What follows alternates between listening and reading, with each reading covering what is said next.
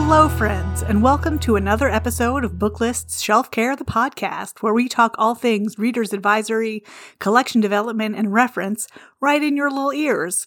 I'm your host, Susan Maguire, here to guide you on our journey through all things bookish and library land. Talking to patrons about books is one of those things that seems so simple until you try to do it and you realize, oh, wait, this is much more complicated than I thought.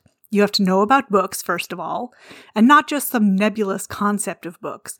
You have to know about specific titles that suit a wide range of tastes and be able to recall those titles in conversation. And speaking of a wide range of tastes, you have to understand what that means. What does it mean to like a book? What does liking a reading experience tell us about what we might want in our next read? So there are principles of reader's advisory to understand, as well as conversation skills you have to develop. It's really complicated. I spoke to Jessica Trotter of the Capital Area District Libraries in Michigan about how she gets her staff ready to reader's advise. It takes a lot of training, and she's got a system in place to keep folks up to speed. Then, audio editor Heather Booth talks to Michele Cobb, executive director of the Audiobook Publishers Association, about what goes into the Audie Awards. Finally, I talked to Books for Youth senior editor Ronny Khuri about what he's reading and loving right now. Before we get to all that, though, a word from some friends. Want to share that great Booklist Reader's Advisory content with your patrons? Now it's easy with Booklist Reader, a selection of backlist book lists and best ofs designed with your patrons' reading needs in mind. Want to know the best book group books? Booklist Reader has a list. Looking for great middle grade graphic novels? There's a list for that. What about the best mysteries and thrillers on audio? You better believe Booklist Reader has a list for that too. Best of all, the titles featured are already on your shelves, so no need for frustrating holds queues. Booklist Reader is included with your subscription to Booklist, so you can share this digital magazine on your library's website or newsletters. Find Booklist Reader on booklistonline.com slash reader hyphen issues and start sharing the great Reader's Advisory content with your patrons today. Hi, Jessica. Hello. Thank you for joining me. And I'm speaking with Jessica Trotter from the Capital Area District Libraries in Michigan. Mm-hmm. And I'm excited to talk about Reader's Advisory training with you. So, you're in charge of the Reader's Advisory training at your library. How did this system wide effort come about? It was a long kind of process. Yeah. I came to CADL from a system that had training Uh-huh. to a system that didn't have training but had the a kind of a it was sort of a grassroots among the staff we wanted to kind of get everybody on the sta- same page so it was a kind of step-by-step process where within about a year of me starting there we finally kind of gotten approval to have a readers advisory committee that worked with sort of marketing and programming but it was and slowly built up support to finally say and it wasn't until about 2013 that we wanted to have people to have a a set of core competencies in mm-hmm. readers advisory. And we jumped big at the time. We were we we, we tried something basically saying this is a catch up spot for everybody. So we're we're actually going to do a really detailed year long set of exercises and trainings and things like that. Everybody felt it was too much. Yeah.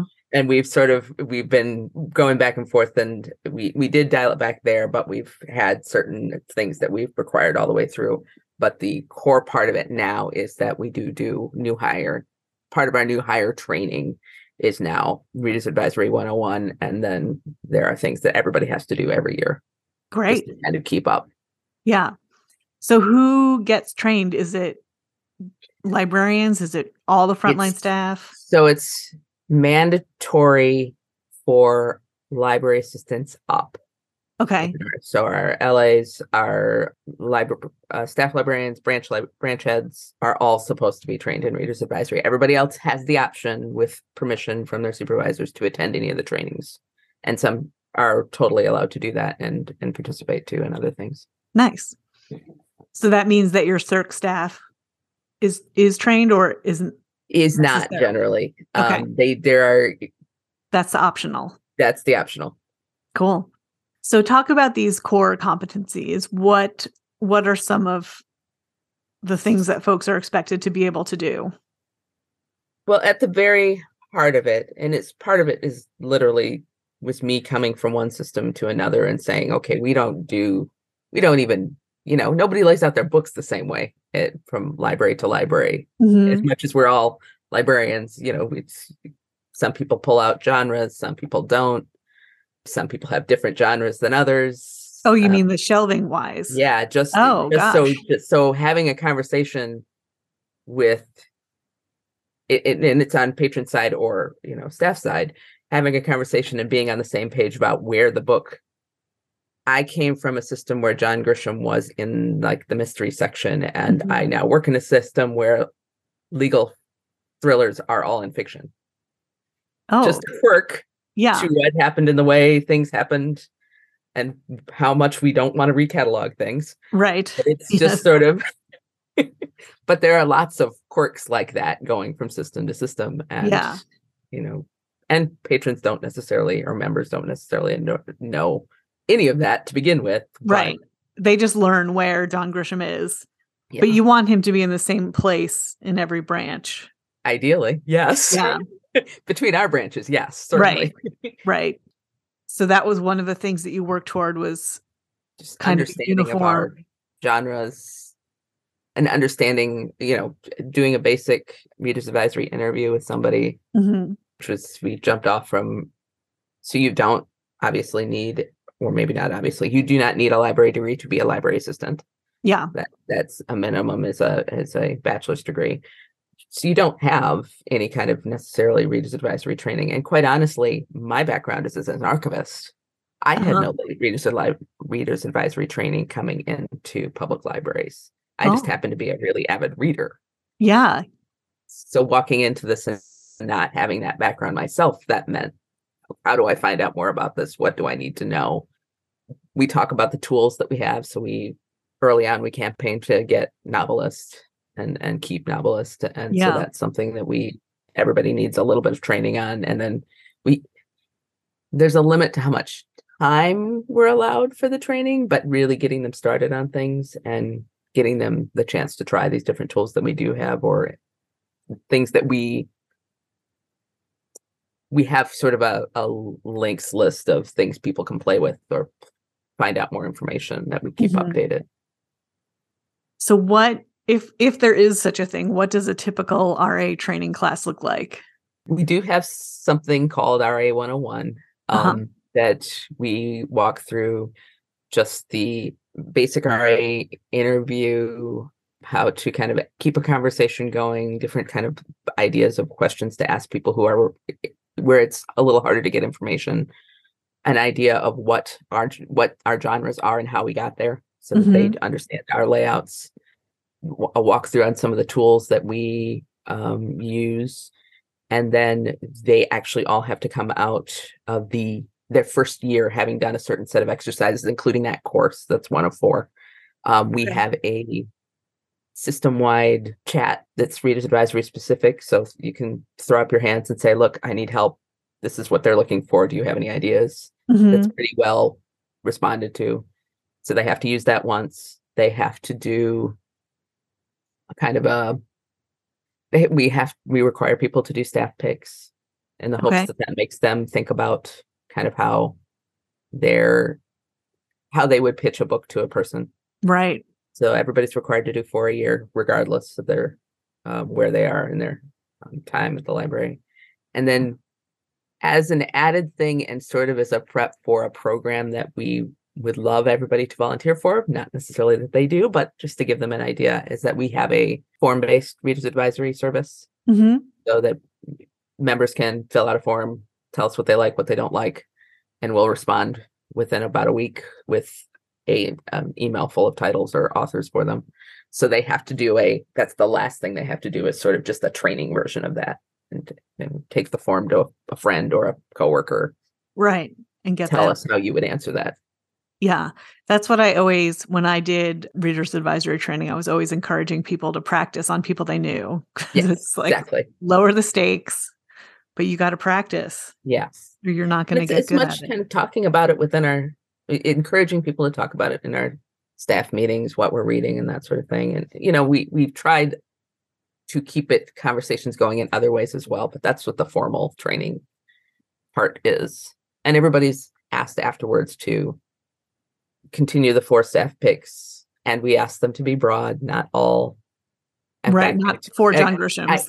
Well, I actually ended up having to say no. They they love me for this. No picture books. Period. Because I would Oh. four picture books from everybody who didn't want to do it in December at the end of the year when everything was due. Yep. So I just and I will never catch up on picture. They can do anything they want over and above the four, but Right. but no picture book. Do they have to do adult books or so do you do training for all ages? You or do just like- training. Yep, no training for all ages. So eh, the actual, we ended up, and I'm going to blank on what the actual um, boxes are. We more recently, within the last couple of years, we asked people to do. We really were wanted to focus people on reading a little bit more broadly, or be- being able to do a staff pick. That you can, you can do a staff pick without fully reading a book. And yes. we we have that discussion as well but we asked them to do sort of out of there's four boxes and something within that category you have to do one of each so it's one of them has sort of other media so an audiobook a music cd a, a book on or a music downloadable or uh, music or movie. Another one has ya and certain fiction and one has children's but not picture books. Right. sort of yeah. So asking them to we also have been trying to pe- have people at least think about and be more mindful about diverse materials throughout this collection the collection and positively recommending materials to that way so hmm I love that you do audiovisual stuff too. mhm. So is that is that part of your training where you're like these are some particular skills that you'll need for yes talking about music, talking about movies? yeah i kind of have to start off all of our and i probably should have this way too but our readers advisory is sort of a misnomer in that we really want people to be able to talk about know how to talk about movies and music as well Mhm. and their and audiobooks and you know and our you know what other ever other materials that might supplement what the reader is looking for or the person is looking for so we do yes we actually am more apt i mentioned it in the 101 but we have periodically do trainings for the other materials as well as Mhm. part of um, other we always have a few workshops a year mixed in um, which we're now getting better about recording and saving for people to Good. go through um, and being able to kind of assign those out that way when needed so that's another thing that yeah we have done So who who does the training? Is it you? Is it just you or i'm i am the primary 101 trainer we actually do have a readers advisory committee that is about eight to ten people generally including a couple of our management team members and people from the branches as well as a couple of people uh, like the rest of my uh, collection development team is on it too but we have a couple of i have two or three other people who will do the actual readers advisory training uh, as a fill-in but mostly i'm doing it at this point at the Yeah. at that first new hire training Right. So what does it look like when you're doing a like a catch up, not catch up class, but like a refresh course or like one of your non 101 classes, your 201s? We are doing so we kind of work through a few topics or figure out that we need to look at another thing. So we've done kind of internal book talks and talks around diverse materials. Mhm. Um, so we've done the, the most recent one we did was on underrepresented pe- people with disabilities, people invisible disabilities or challenges in particular, because those are harder to find through our catalog. and as much as Yeah. we're kind of working on that. That's that's it's still just the hardest thing to find. And then uh, I mean physical disabilities as well. We keep talking about, but have not in general so far gotten into the habit of doing genre studies. That's something we we Mhm. we haven't quite figured out how to do comfortably with our staff. We have, as a separate thing, we have a separate inclusivity group team within CADL that has started a book discussion that, and one and our members, our committee members are part of, and part of this book discussion group that is an optional thing for staff. We have a lot of optional trainings as well, Yeah. but we do do. Sorry to back to actually your question. We do a set of usually a at least a spring workshop and a fall workshop, and it might be media advisory, just two hours focused on DVDs, music. It might be display and and passive um, Yeah. advisory. Got to Sure. do that. hmm So, how have folks responded to the training? Is it pretty positive or? It is pretty positive. It's such a huge difference from when I started to now. It, the granted, it's been a long time, but it's such a core part of the system now. Yeah. I mean, it's been it's really years, really- right?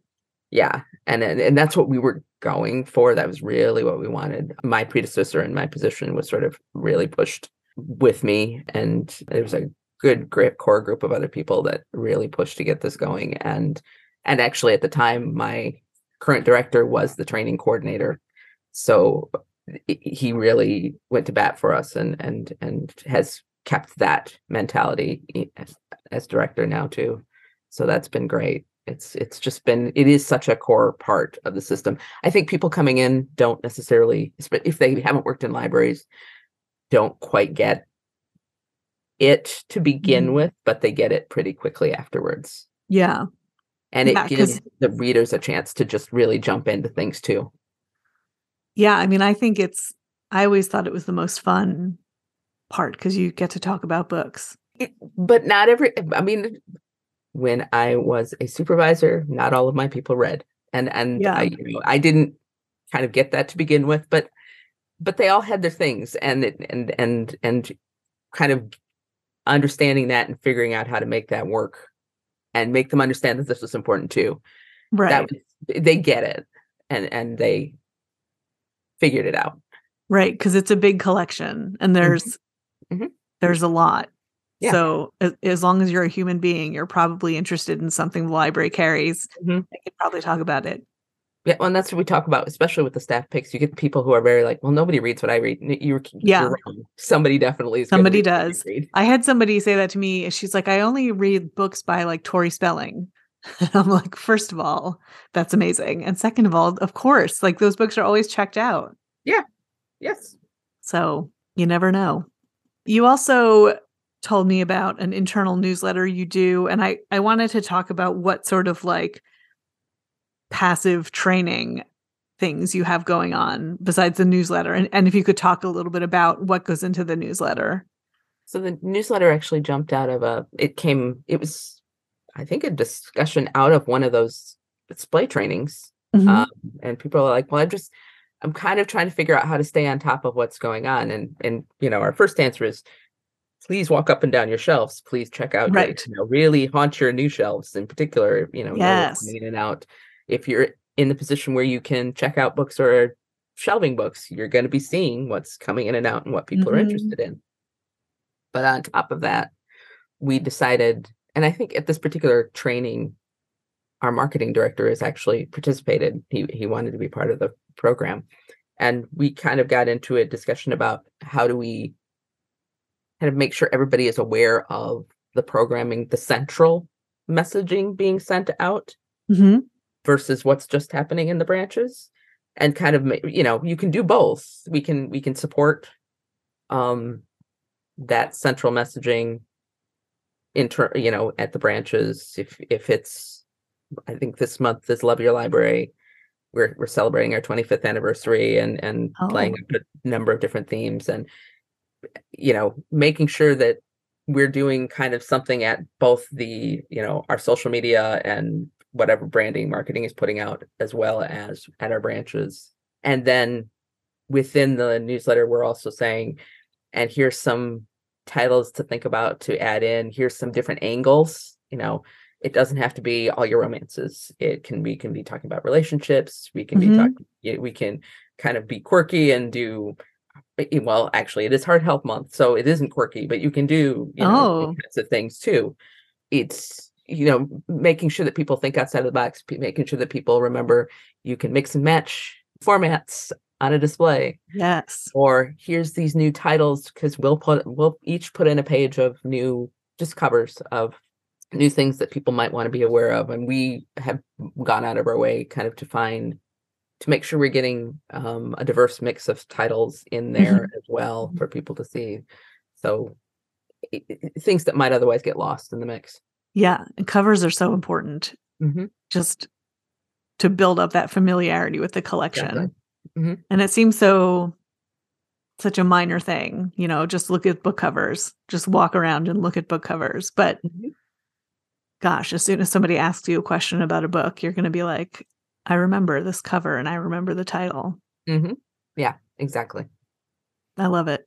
So, and then within there, we also put, you know, we let people know if there's training opportunities online or internal that they might be interested in. And I'm always sort of pitching, pitching LibraryReads and, and arcs and things like that. It's just, just as a way to, we have avid readers who are looking for things and I still get physical arcs every once in a while, not as much as used we used to, but still we Right. get physical arcs that I will pass on to them. if- And so I'll let them know what I have sometimes.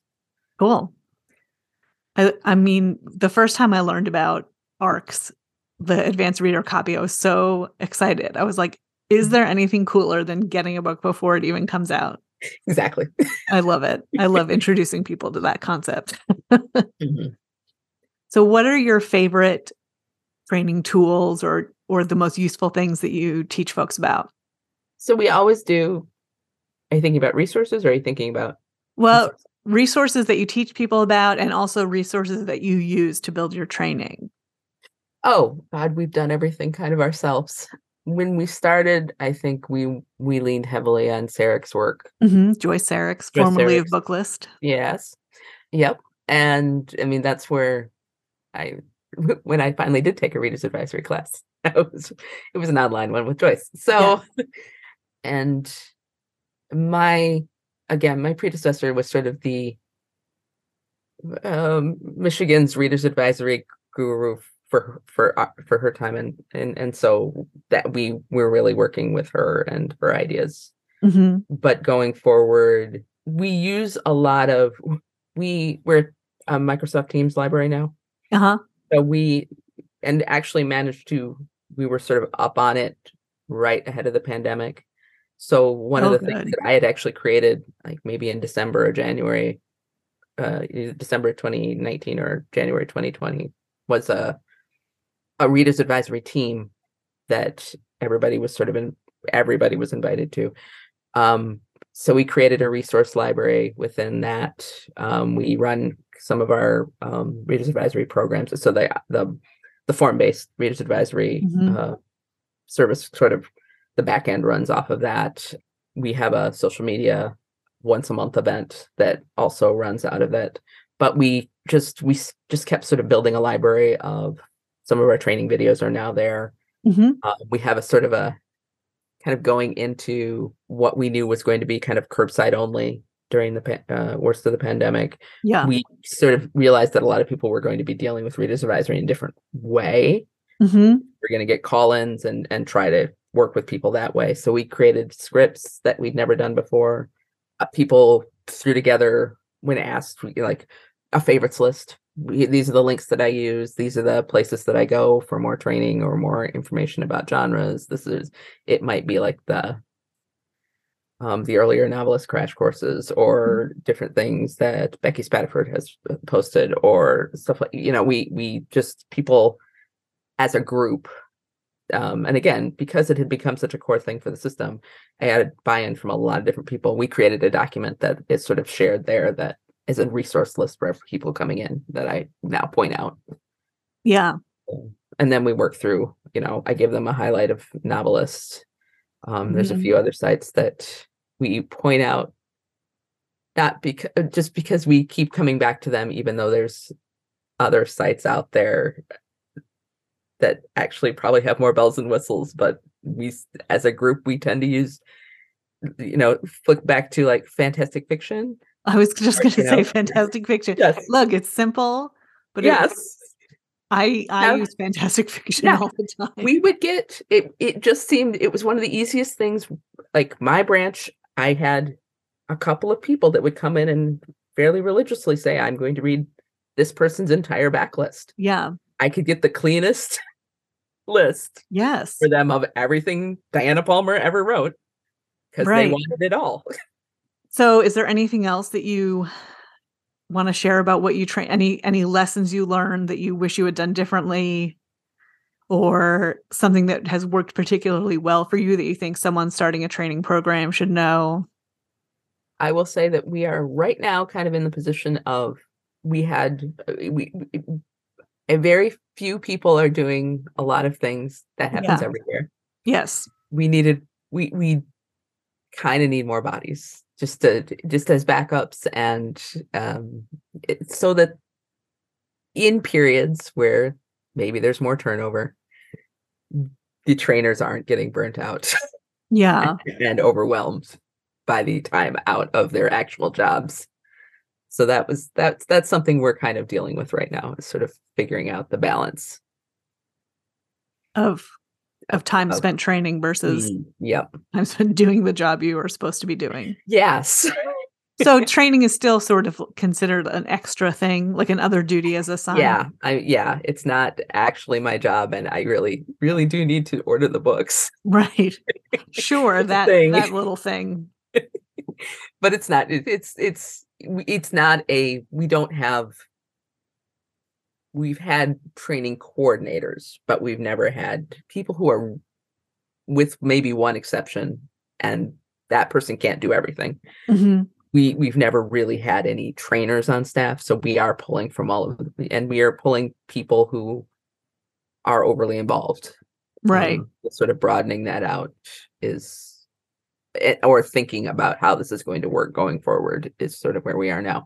It's we probably are had we probably passed the worst in terms of the glut of training, but it still has sort of put everybody in mind of okay, what do we do? We can't we just need to balance this out a little bit better, especially as we actually have had um branch staff requesting different types of training on top of this um not that they want to get rid of anything they just think oh can we add more to it and it's sort Yeah. of like um can we be creative in other ways of because we when we started this we didn't have the ability to record a training and ask somebody to watch it so Yeah. kind of looking at that That's huge. as, as another way of doing maybe some of the you everybody does the 101 but some of the extra stuff you do do the recording for and you know just make sure that you report back that you've seen it in some way Right. Prove it. Prove Yep. that you watched it. Cool. So uh, that's so exciting. I mean, I just I feel like training staff to do readers advisory makes such a it's it's a ton of work because Mhm. there's a ton of content that they have to learn and absorb, Mhm. but it's so important and it makes the library experience so much richer for patrons. So Mhm. keep on doing the good work. we're going to try Yeah. Okay. That's the plan Good. So before we go, I want to ask you the most important question, which is what what have you been reading and loving lately? i am i was able to kind of step back and do some catch up briefly and i'm behind on i have been fairly religiously reading the jd robb books Oh, Um, so I have back. I'm not caught up. I'm I'm a book book back. is so anyone ever caught up? How many are there now? 52? Uh, fifty something. Mm, I think more than fifty two. I don't know. I read the first one. I've I've read I'm all. way behind. I'm I'm I'm one behind. Oh, that's good. But I. How's Roar, is Roarke still going strong? Oh God, yes, Okay, definitely, good. Most important Um, thing. exactly. But I really loved and want everybody to know about in the Upper Country by Kai Thomas. hmm um, new historical came out last month. It looks at it's sort of it's set about 1830s maybe and it is this story starts in Canada sort of right across the border from Detroit uh, Mhm. uh, in Ontario and it opens with a woman being called to doctor. Somebody's been shot and she's called in to doc to help. And when she gets there the person's dead and it's a white man and this is a black woman in a mostly black community and it's basically a person who has been who's come across the border to take back escaped slaves Mm. and she's like you should be hiding the body, not calling me in to do any doctoring. What are we doing here? And he basically, the person who had called her in basically says, Look, I actually want you here because I want you to tell the story. And it's an older woman has committed the murder. Uh-huh. And there's a story that she, they want told to ideally maybe sway her trial, basically. But the woman, and the woman ends up going to the jailhouse to talk to the accused woman. And it becomes, instead of the woman telling her her story, it becomes a, I'll tell you a story if you tell me a story. And it goes back and forth. Oh. Story, and it starts to weave together a really interesting and neat background that they're closer related than they realize. And what was the title of that one again? In the upper country. And it kind of moves back and forth between Kentucky and all the way up to Ontario um, as family members are taken and and escaped and slavery. And the War of 1812 plays a bit into it as well. And so it's really Hmm. interesting. That's amazing. That sounds really good. And we'll um I'll put the title and some of the resources we talked about. I'll make sure they're in the show notes so folks can look it up.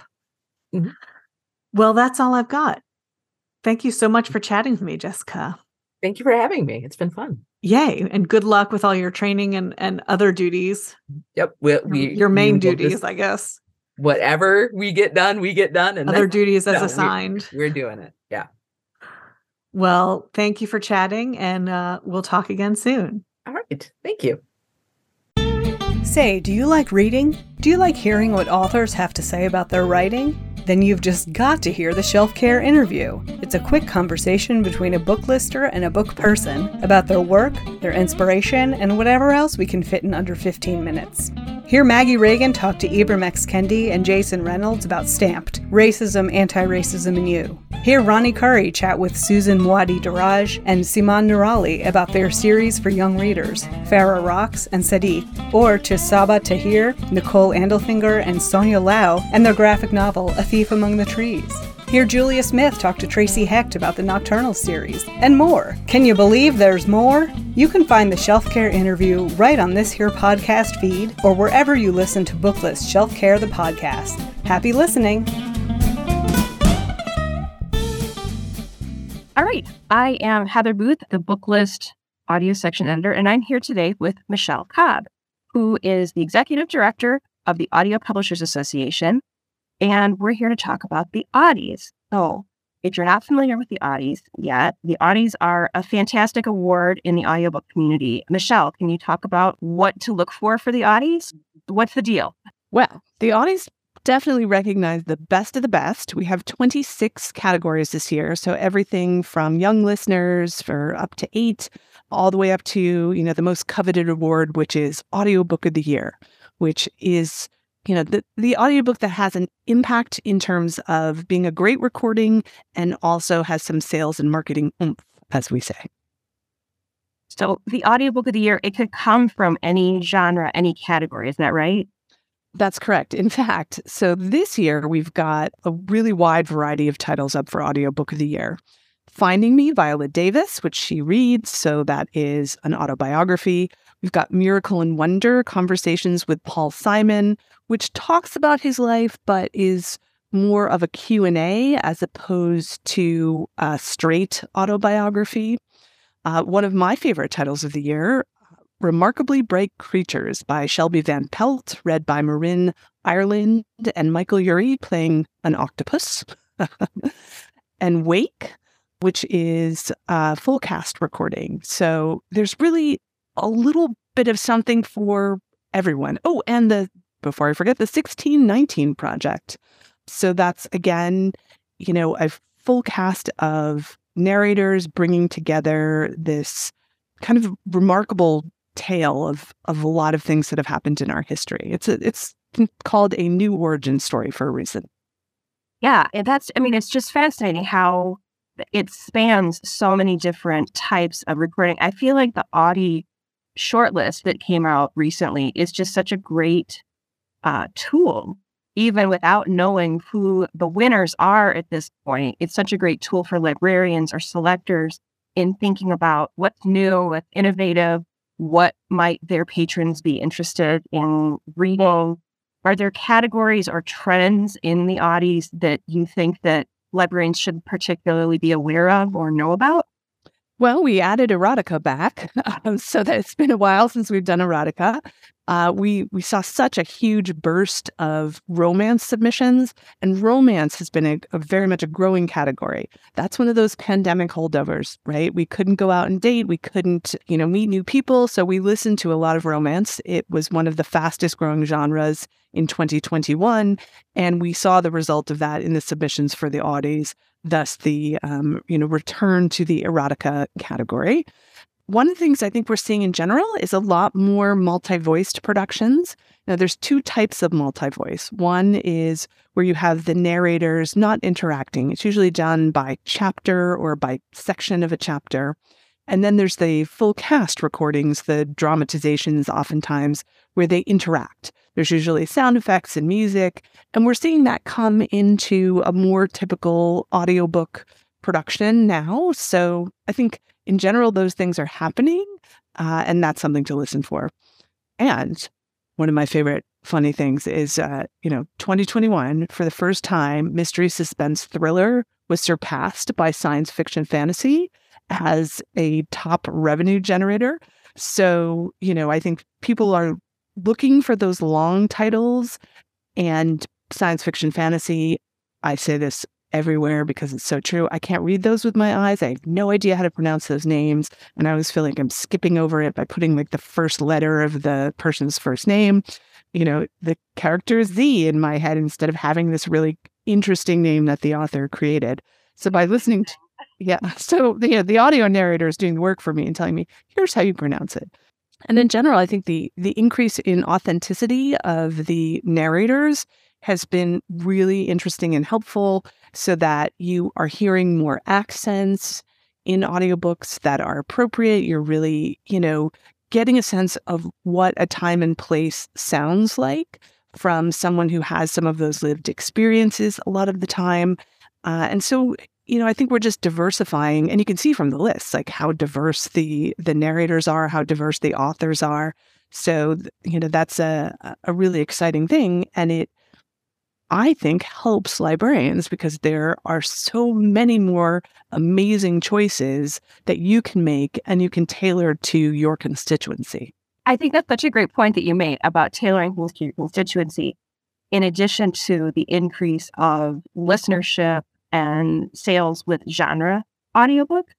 When I was in libraries, it seemed like a lot of the time, the easy thing to do is just say, this is what's on the New York Times bestseller list. Let's get that on audio. But um, to know that people are seeking out audio for specific genres, I think is so interesting and such a useful piece of information. So you've got just talking about categories. You've got science fiction, fantasy. Is that one category together? It is, yes. Yeah. Yeah and then you have romance, erotica. Are there any other like quirky categories that people could be like, oh, that's useful and that's something that I haven't bought enough of uh, for my collection yet? I would definitely tell people to check out original work. So that's something that might not have a, a book component, but it can be something that is really interesting. It's really made for the audio format so that I think you know, provide some differences in what you're listening to and, you know, provide some diversity there as well. And that Miracle and Wonder, that that's an audio original, right? It is, exactly. And I should say, when, when you said science fiction and fantasy, so when we talk about the sales figures, those are together. In terms of the audience, those are two separate categories uh-huh. science fiction and fantasy. So, something else that I thought was useful was like you have things about like there's Christian fiction, right? Or inspirational? Yeah, it's it's actually not Christian. It's you know, it's inspirational and it can be from a wide variety. It's faith-based. It's mm-hmm. either fiction or nonfiction. And if you look at that category this year, got, you know, again, some, some things that are very different, right? There is um, McLeod Andrews reading a title called Dark Angel, right? So that's fiction, very different than uh, marriage be hard, you know? yeah. so I think that people thought of that category at one time as being very Christian, but now I think it's, you know, faith comes in many different shapes and sizes. And because you've got fiction and nonfiction in there, it's a really interesting mix. That's so fascinating. So, how do can you talk a little bit about how titles end up on these these on the short list? Like, how do we get to the point where we are right now? That's a great question. So, we actually go through multiple rounds of judging. So, the first thing that happens is the publisher or the rights holder submits the title for consideration in a particular category. And uh, usually it's the correct category. Sometimes we have to fix that. um, but it goes through uh, a series of judging challenges, as it were. The first round, people are really listening for, you know, does this grab me? Is everything technically correct? Like, is there something that would prevent this from being, you know, the top of the list? And that has in each category three to five different judges listening to those and making those evaluations. So then we come out with a group out of that. We have another, again, three to five judges listening to a ton of listening. You know, we can have 100 plus books submitted into a category. So they're listening to that whole book and really evaluating, like, is this, again, something that should stand out? Finally, we go into the, you know, the top five in each category. Sometimes it's six if there's a tie. Um, those go to the final round of judging. And again, it's another set of three to five judges who are listening. And those judges are often librarians, booksellers. So it's not people from within the industry. We're not an academy that is having peers decide. Uh, I don't think we would have enough time to listen to all those within uh, within the industry. Um, so we turn to you know people that are heavy listeners and people who are generally not a part of the everyday workings of the industry to make those evaluations. Does the narrator do a good job? Are they you know serving the text well? Is the technicality you know technical piece of everything strong? Um, do they really grab me? Is the direction good? You know, if they have sound effects and music, are those used in an appropriate way? All of those things are um, are brought to bear, and you know, if you win, then you know that you know between nine and fifteen people have said this is one of the you know best audiobooks of the year. That's fascinating. That's so great. So it's a quite a, quite a process. It's not just one listen and done. Yeah. No, yeah. And it starts, you know, we start people listening in July and they're listening all the way through, you know, January, February. So yeah. it's a little crazy. So if our listeners are interested in um, being part of that and being an Audie judge, what would they do? So um, there are periods of time where we have a form on the audiopub.org where you can actually fill that out, or you can send an email to audies at audiopub.org. The best time to do that is before July 1st to say, you know, that you're interested and give some qualifications. So we're looking for people that have done a lot of listening. Yeah, that a lot of listening so you can make those make those judgments and comparisons. Exactly. You know, yeah. you understand, well, this narrator, the book is really interesting, but the narrator didn't necessarily rise all the way to the challenge or, you know, the book might not be my thing, but the performance is so good, the book suddenly felt like my thing. So it's it's really putting aside some of your own biases, but also um, just being able to evaluate how the performance is. Yeah. So we do have some booklist reviewers who are sometimes Audie's judges who will take a break from reviewing for booklist and do their Audie's section and then come back. So if you've done either of those things, if you've judged for the Audies or if you've reviewed for book booklist, you have the qualifications to probably bounce back and forth between between the two. Absolutely. So what should our listeners be attuned to heading into this the the actual awards? Like when are the awards? How will they learn about them? Yes. So March 28th in New York City, we're actually going to be streaming on the Audio Publishers Association YouTube channel. So you can actually watch live. Additionally, we'll have social media going throughout um, the in person event that'll be telling us what the winners are. Our website will update as well, and there'll be a press release. So hopefully, lots of news. But if you follow audiobooks on Twitter, Facebook, you know, LinkedIn, what's our other one? Instagram, then uh, I'm sure you can uh, keep on top of that. Or just go to audiopub.org and to the Audies page and find that. Very cool. So we will look forward to March 28th. Anything else you want our listeners to know about the Audies before we sign off? Just we're always thrilled to have librarians listening to great audiobook titles and recommending them. Um, you are our link to the consumers. So thank you for all that you do. And they can find out any information they want at audiopub.org. Is that right? That's correct. Audiopub.org. Yep. Excellent. Okay. Great. Well, thank you so much. Michele, you have like so many jobs in the audiobook industry. I don't want to take more of your time. You must have like 15 other things you have to. I think next up I have to speak to the lawyers. So this is much more engaging. Well, we can't we can't let that wait. All right. Well, thank you so much. Again, this is Heather Booth, the audio section editor at Booklist, talking to Michele Cobb, the executive director of the Audio Publishers Association, all about the Audies. Thank you so much.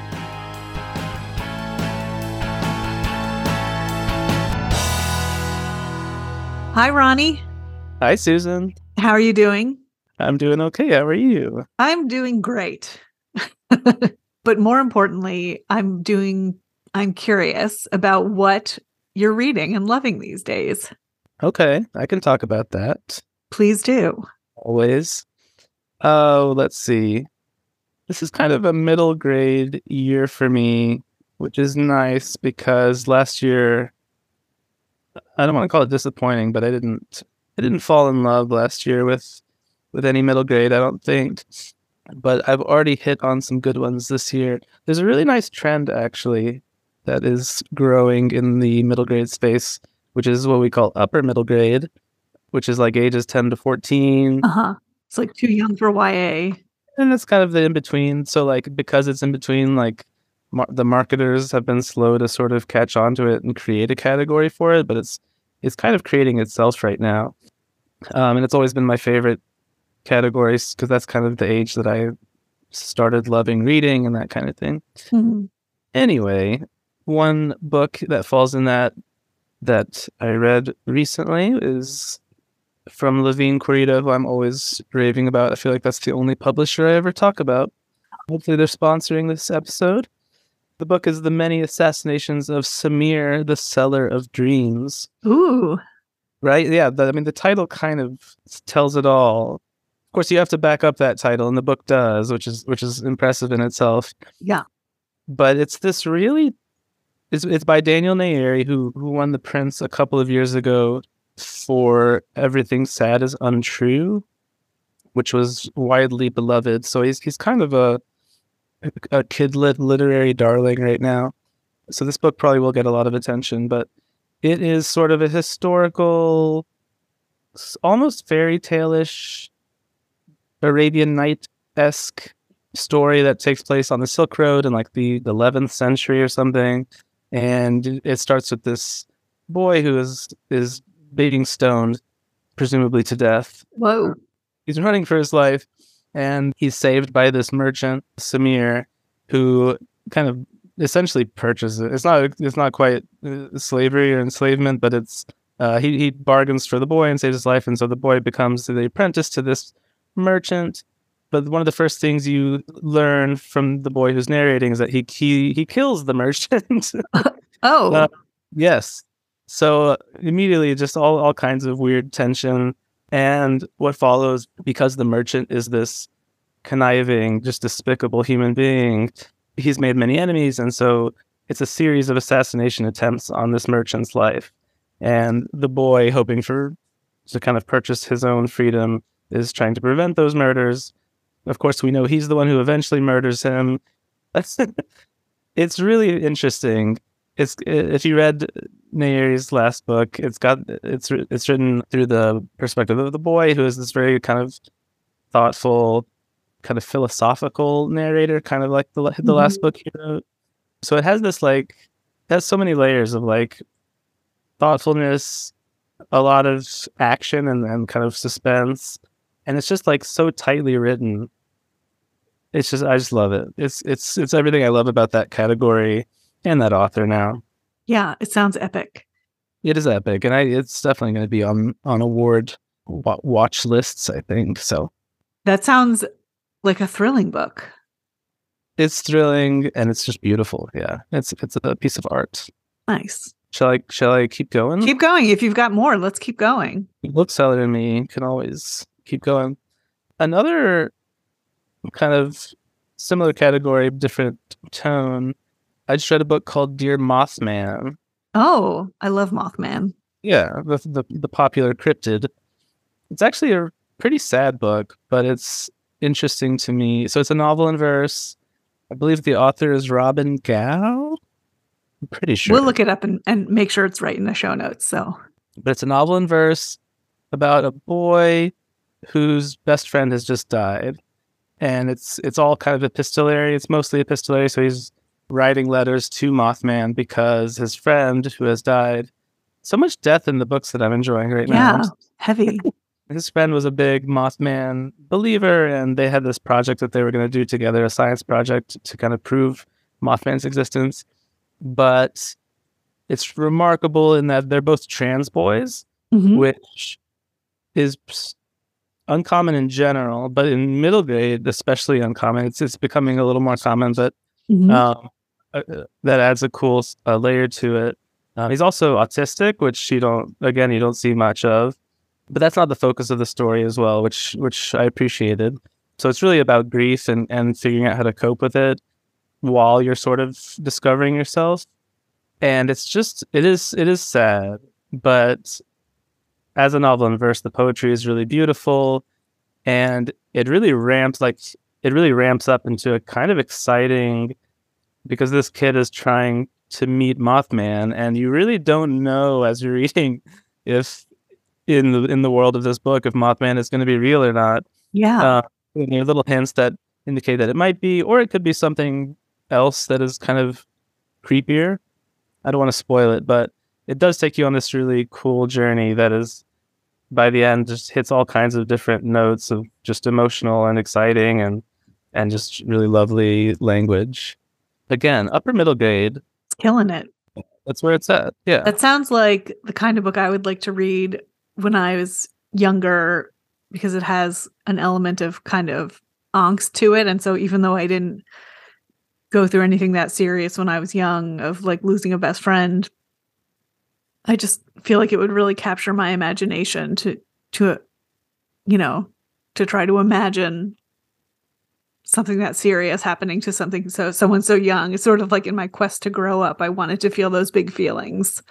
Right. That's why I love that category because, and that's why I think it's what got me into reading it when I was when I was young because it's just, I think you know kids get treated often like they can't deal with certain certain content.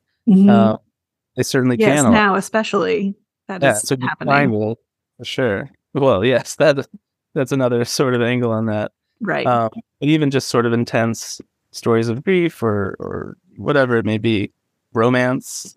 More and more romance is showing up in middle grade, which I love. Those are the kind of things that really popped with me when I was a kid. So apparently, I'm still in that mind space, and it's still hitting me. yes, I love it. Book list keeps us young. It does. That's that's how we'll that's how we'll look at it. well, um, we have time for one more if you've got one more. The other one that's on my mind is a book called Indigo and Ida, and I did a, a sit down with Heather Murphy Capps, the author, for our shelf care interview, which just came out what yesterday, maybe think, two days yeah. this one's contemporary again upper middle grade and it's this really cool story of a girl who is sort of standing is standing up for some social injustices racial injustices in her school by running for i think class president Mhm. and in the process she comes upon these letters from ida b wells that inspire her to take action but also parallel what she's going through that's that's I think that's enough of a pitch. I we we kind of dig into the meaning behind it in our interview, um, and I thought the book is really, I think, important and really well done, and it's a debut as well, which is impressive. Nice. Uh, But the interview I think came out pretty great too, so you should give it a listen. yeah, it's going to be probably right before this one in the in the podcast feed. It is just scroll down one point. Yeah. cool.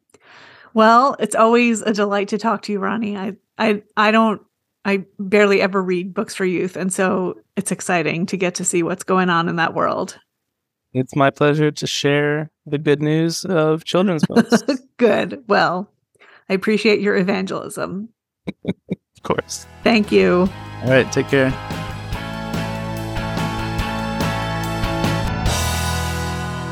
And that's it for this episode of Shelf Care, the podcast. Thank you to Jessica Trotter for sharing her insight into Reader's Advisory training, to Heather Booth and Michele Cobb for chatting about the Audies, and to Ronny Khuri for sharing what he's been reading and loving. You can find the list of titles we discussed at booklistonline.com slash shelf hyphen care. If you like what you've heard, won't you consider rating and reviewing us on your nearest podcast app? That will help others find our bookish goodness. Thank you kindly, and happy reading!